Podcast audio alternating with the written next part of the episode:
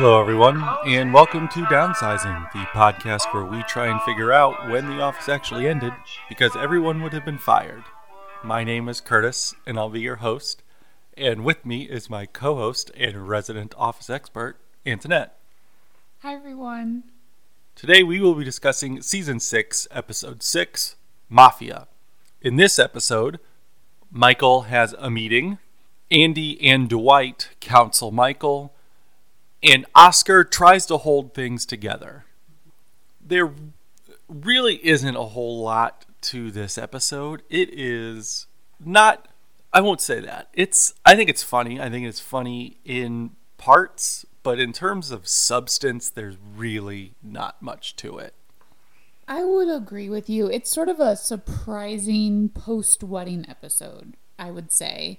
Like you said in our previous podcast, the wedding episode was such a payoff of Jim and Pam's storyline. So then to sort of come back to this feels a little surprising. Now, it's always easy to be the critic. I don't know what they should have done, but this didn't really feel like it, I'll say.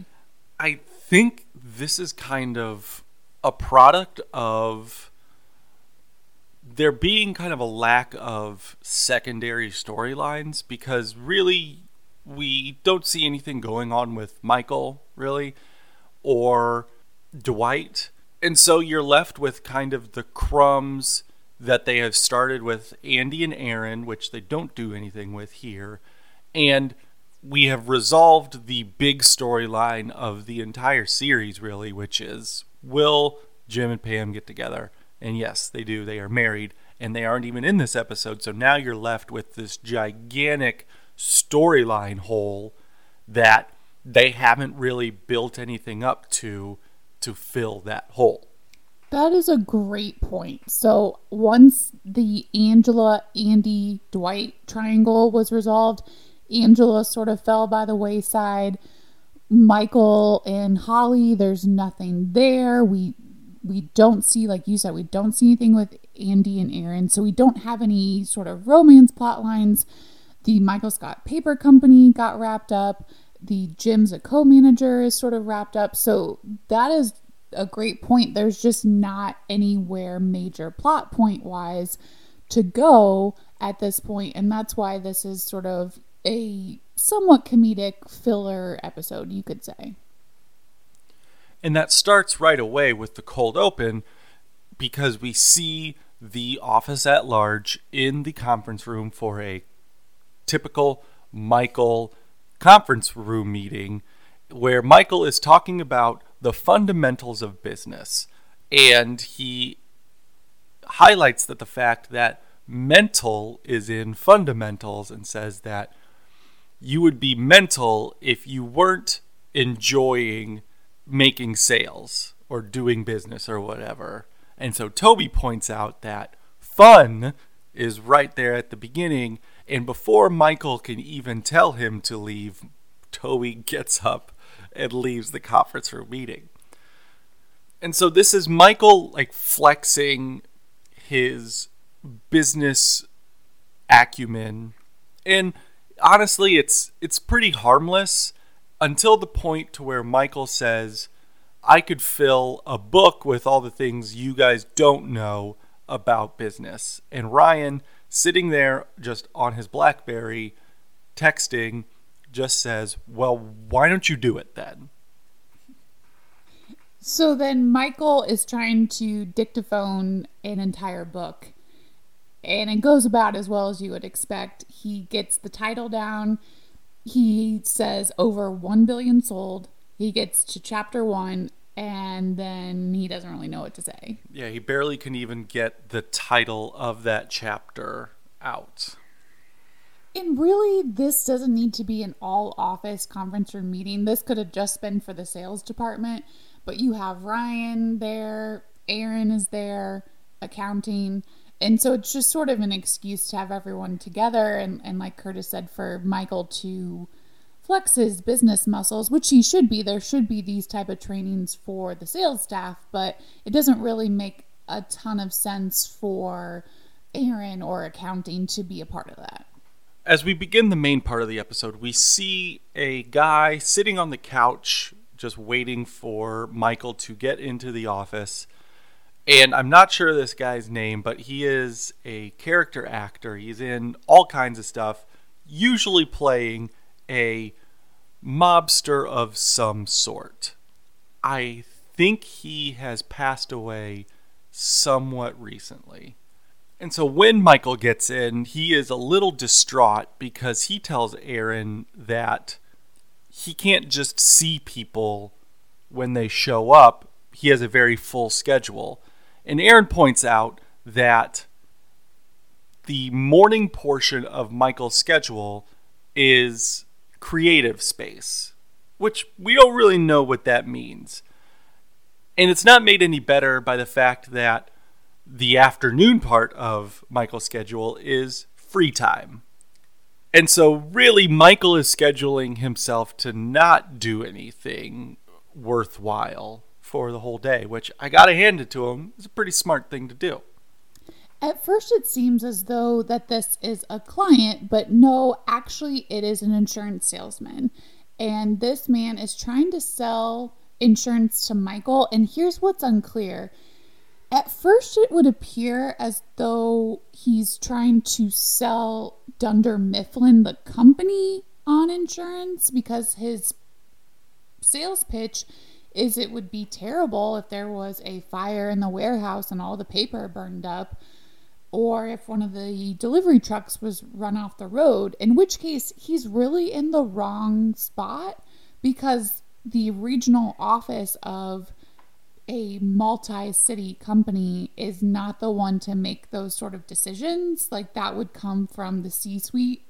However, later in the episode, it would appear as though he's trying to sell Michael some sort of supplemental health insurance or life insurance or something along those lines. It's not a thousand percent clear what is being offered here. Michael's not interested in the in- insurance, whether it's for Dunder Mifflin or himself. He takes the opportunity of this sales pitch to sort of build himself up and says it's really offensive to a great salesman to get a really terrible sales pitch. And that's what he felt like just happened. And he says it's like a great basketball player having to listen to a bad basketball player, which. Sure. And so he kind of just dismisses this this guy and calls it a day basically. Doesn't have give it another thought. Andy however has much different read on the situation yes the entire time that this meeting is going on andy is kind of looking through the window and keeping an eye on things because he is convinced that mr Grotti which is the name of the salesperson here is a member of the mafia. Yeah, the large time Scranton mafia. Yeah. And he eventually kind of brings Dwight in on this as well and convinces Dwight that this man was, in fact, a member of the mafia. And Michael is pushing back, but Andy makes some, I'm not going to call them good points, but valid, let's say valid points. Michael says that he was an insurance agent, and Andy points out that mafia guys always have a front of some sort, whether it be insurance agent or construction worker, waste management, etc.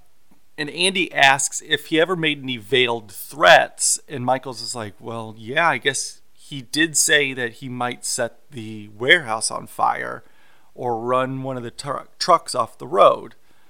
And so now Michael is starting to turn to the side of Andy and Dwight. Underlying all this is the premise that this man is clearly Southern Italian and or hails from his heritage hails from Southern Italy and his last name is Grotti and he plays up his Italian heritage, I would say, in that he sort of has a thick accent. He has the mannerisms of your pop culture Italian stereotype. Trying to fight back against all of this is Oscar, who says that since Jim and Pam are out of the office, he is the lone person in the quote coalition of reason. I do love this because it's pretty accurate because you do have this balance within the office and and Oscar points out that Toby has been checked out since June and I would argue Toby's been checked out long before that. But he can't count on Toby. When they're all talking about it, Phyllis is siding with Andy and Dwight, which is somewhat surprising. But there's not anybody else that Oscar can really appeal to. And I really, in the running through the roster of everyone else in the office, it is quite true. You're gonna have like Kelly and Ryan are definitely gonna go with whatever harebrained scheme is going on. I don't think you can really count on Creed or Meredith or Angela to sort of make a reasoned argument about anything. And we have witnessed Pam being the person that sort of corrals Michael a lot, although the Michael Scott Paper Company would be the one very large exception uh, that got them both into a weird position, I would say. I will discuss this later on in the show. Okay. While all this is going on, we see something that I think is very new to the show. And it continues throughout the entire episode. And it's kind of this slapstick, probably isn't the right word, but slapstick ish type routine by Michael, Dwight, and Andy, just kind of all being comedically dumb at the same time here. Like, none of the stuff that they go through this episode makes any sense whatsoever. Like, this is kind of out of character for definitely Andy and Dwight. Like they generally aren't ones to kind of play into Michael's thoughts. And honestly, like Sure. Michael usually would have been the one to think of this. But it takes Andy and Dwight like convincing him that this is the case. Yeah, I could see that out of Andy, but the fact that Dwight went with it so quickly, I mean, he is skeptical, but he's also he's also somewhat reasoned. He just is sort of an oddball. So yeah, it it is a bit of a character departure for Dwight. He does have a naivete to some law enforcement type of stuff and he is interested in crime, but it, it yeah, I'm with you on the three of them are definitely taking each other down this rabbit hole. So now that Michael is convinced that Mr. Grotti is in fact in the mob, he, Dwight, and Andy now have to figure out what to do about it. And this is kind of where we see the difference in character between Andy and Dwight because this is where they stay in their normal characters. Andy is very much the coward here and says that nope, you just got to give in. You got to buy whatever insurance he's offering to get these people off of your back. Dwight, however, says that no, you have to stand up for yourself and you have to show the mob that you are not afraid of them. And so Dwight's plan is to have Michael go to a public place with Mr. Grotti and stand up for himself, basically, so Mr. Grotti can't retaliate with some sort of act of violence. And so Michael invites Mr. Grotti out to lunch. And he has Dwight and Andy come along with him just for support reasons. And it doesn't even make any sense because Michael didn't need to set up this meeting. He didn't say yes to the insurance. He th- essentially got cold called by this guy in person. It was just a drop in sort of meeting.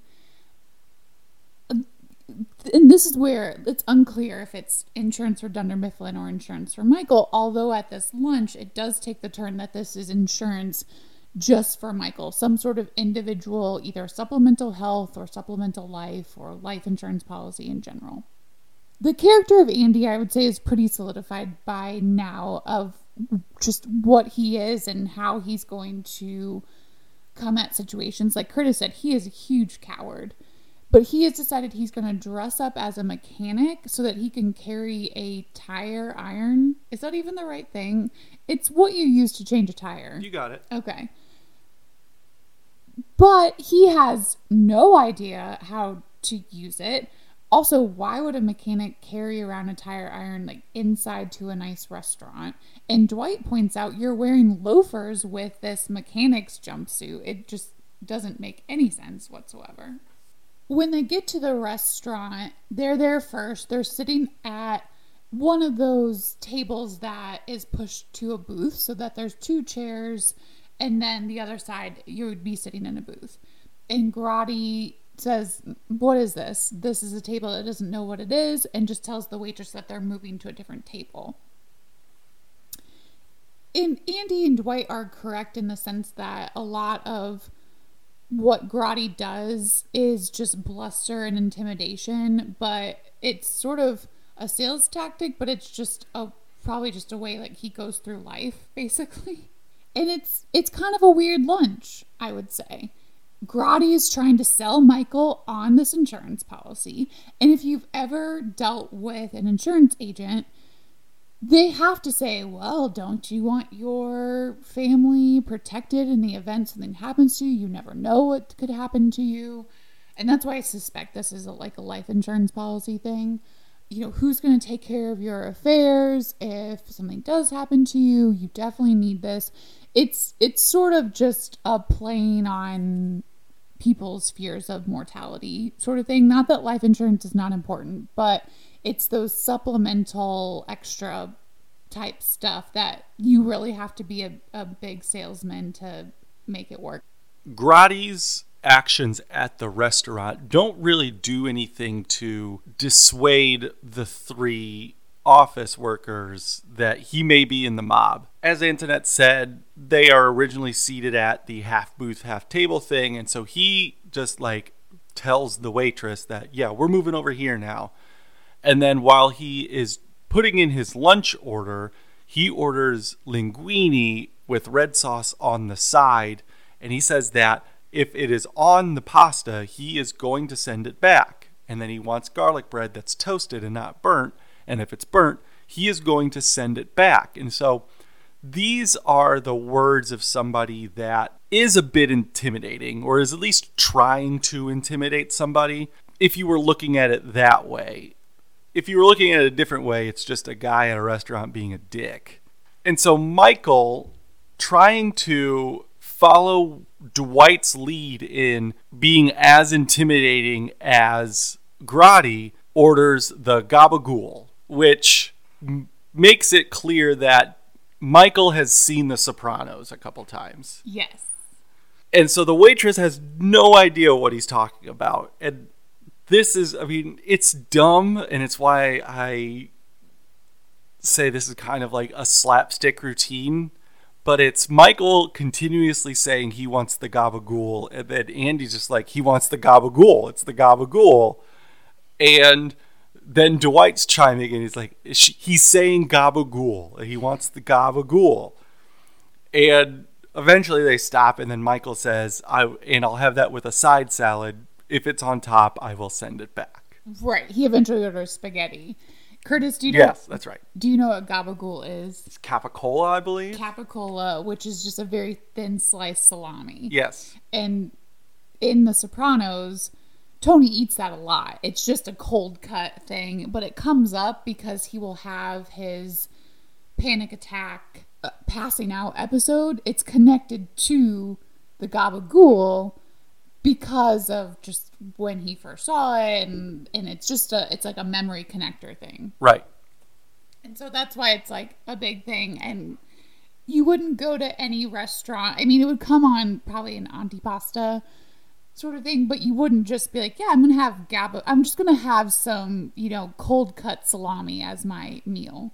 Then there's this sort of meandering part of this lunch in which this woman in distress spots that Andy is in a mechanic's jumpsuit and her car won't start and he has to go out and help her to sort of keep up the facade.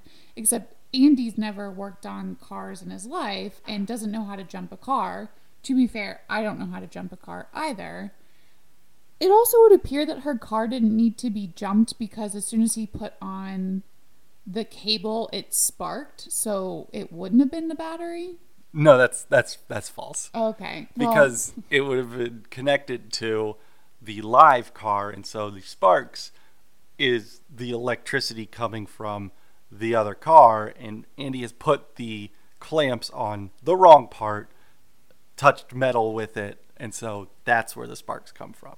Okay. I, I I know that jumping your car is supposed to be a basic skill, but it seems very scary to me because yeah, you're dealing with electricity and it it does seem a, bit dangerous. It's relatively easy if you know what you're doing. Well, that's why I have you. I guess so. And so I don't know if it's Andy's absence here that changes things. You know, if if strength in numbers is a thing, Michael has now lost one of his associates, and so he's more vulnerable here or something. I don't know, but he does eventually just decide to sign the contract and sign up for life insurance. And so now the dilemma is that Michael has signed up for life insurance that he can't afford, which I don't I, I don't know how that exists. Exactly. I don't know what kind of policy and whatever bells and whistles got attached to this contract, but yeah, I mean, life insurance can be expensive, but it shouldn't be something that he couldn't afford on his current salary, which is how he paints it to Oscar. Yeah, it, at Michael's age, it's not going to be like dirt cheap, but it's also not going to be a bank breaker. Like he could fit that into a budget somewhere. Right. And Dwight was telling Dwight was telling Michael, "Do not do it. Don't do it." And Andy was telling Michael, "Just do it. You're going to basically get killed otherwise." Was Andy's reasoning. So then it sort of gets convoluted to where Dwight realizes that Michael is sort of like in a bad place and now he's living in fear and they're the ones that convinced him that Grotti was somebody to fear and he was part of the mafia, etc. And so Dwight says we need to go tell Michael that he's not part of the mafia. We need to, to sort of boost him up. So they do. they go in and they say that Andy has a friend who's a Fed who ran a background check and he and Grotti's completely clean and Dwight still has friends on the Scranton PD and there's nothing on this guy. So you don't have to be afraid. You can call him up and cancel this policy. which is what Michael does, but he also takes it a step too far here and kind of insults Grotti and just calls him dumb and like is trying to be overly intimidating back to Grotti. And I think this is where we kind of see the resolution of the question of is Grotti in the mafia or not? Because his response to Michael is, okay, well, sorry to hear that. Um, if you change your mind in the future, just give me a call again. And there's no like, you're going to regret this, blah, blah, blah, blah type thing. And so now Michael is out of this policy, and Dwight and Andy reveal to Michael, yeah, I mean, weirdly, that Grotti is in fact in the mob, and that they had just told him that to make him feel better so he wouldn't be afraid of him so he could cancel the policy. Right. They congratulate him on standing up to the mafia and getting the mafia to back down, etc. So then Michael goes out and regales everyone with this tale that he has trumped up quite a bit. That, yeah, he stood him down, he looked him in the eye, and, it wasn't going to be intimidated, which is not at all how it went like at the actual lunch. There is an issue here, though, because if Grotti is in fact in the mob, and Michael has now insulted this man and canceled the insurance policy, would the consequences not be what Michael was afraid of the entire time, and that was the reason he signed the insurance policy anyway? Uh, sure, but Grotti's not in the mob. I get that, but Michael and Dwight and Andy are all like super excited and very happy because Michael stood up to this mobster guy. right, like and- that's gonna stop. And so now the three of them are convinced that Grotti is in the mafia and Michael has stood up to this guy. So, yes, there would be consequences after this. It wouldn't just be like, oh, well, he got us. Yeah, yeah, I guess that's true. That it didn't, it wouldn't have changed the base situation as they believe it. I suppose. And so that's really all that happens in this episode. So let's go to the annex with Antoinette and find out any fun facts about the episode. This is the only episode of the entire series in which both Jim and Pam do not appear. We hear their voices because Oscar calls them first to try to get the coalition of reason and just say, What do I do in this situation? To which Pam shuts it down, rightfully. Then Michael calls Jim and says, I'm in trouble with the mafia. What do I do? And Kevin calls because Kevin has been ridiculous and caused an issue with their credit cards. And that leads us into our firing. And in this episode, Kevin gets fired because in this episode, he says that he has been going into Jim's office to fart while he's been gone. And one day he just stayed in there. So Kevin has kind of commandeered Jim's office for the time being. And while he is in there, he stupidly answers a phone call, and it is from the credit card company questioning some charges on Jim's credit card, which were made in Puerto Rico, which is where Jim and Pam are for their honeymoon. And so the credit card company asks the general information, address, and last four social security number. Kevin provides those. And so they're like, clearly you're not in Puerto Rico. We will cancel your credit card, which Kevin then panics about and is kind of out of ideas at this point. He also makes a joke to Oscar about prison that isn't very great either. So Kevin gets fired for either one of those things. It is his second firing this season, it's his seventh overall. Antoinette, what is your Dundie for this episode? The overactive imagination award goes to Andy, and that's just because, as we've said throughout this episode, he just is really over the top in his self delusion about the mafia and the fact that there would be this large mafia presence in Scranton, Pennsylvania. Not saying it couldn't be connected to like Philly or something, but it's probably not. And he is just from the start of the episode, he is just absolutely convinced. And he's been sitting there just watching this guy the entire time. And so I feel like if Andy put, I don't know, just half of that mental effort into trying to make sales, he might end up being a better salesperson. What is your Dundie Award? The Overestimation Award goes to Oscar for his thoughts on Jim and Pam being his partners in reason.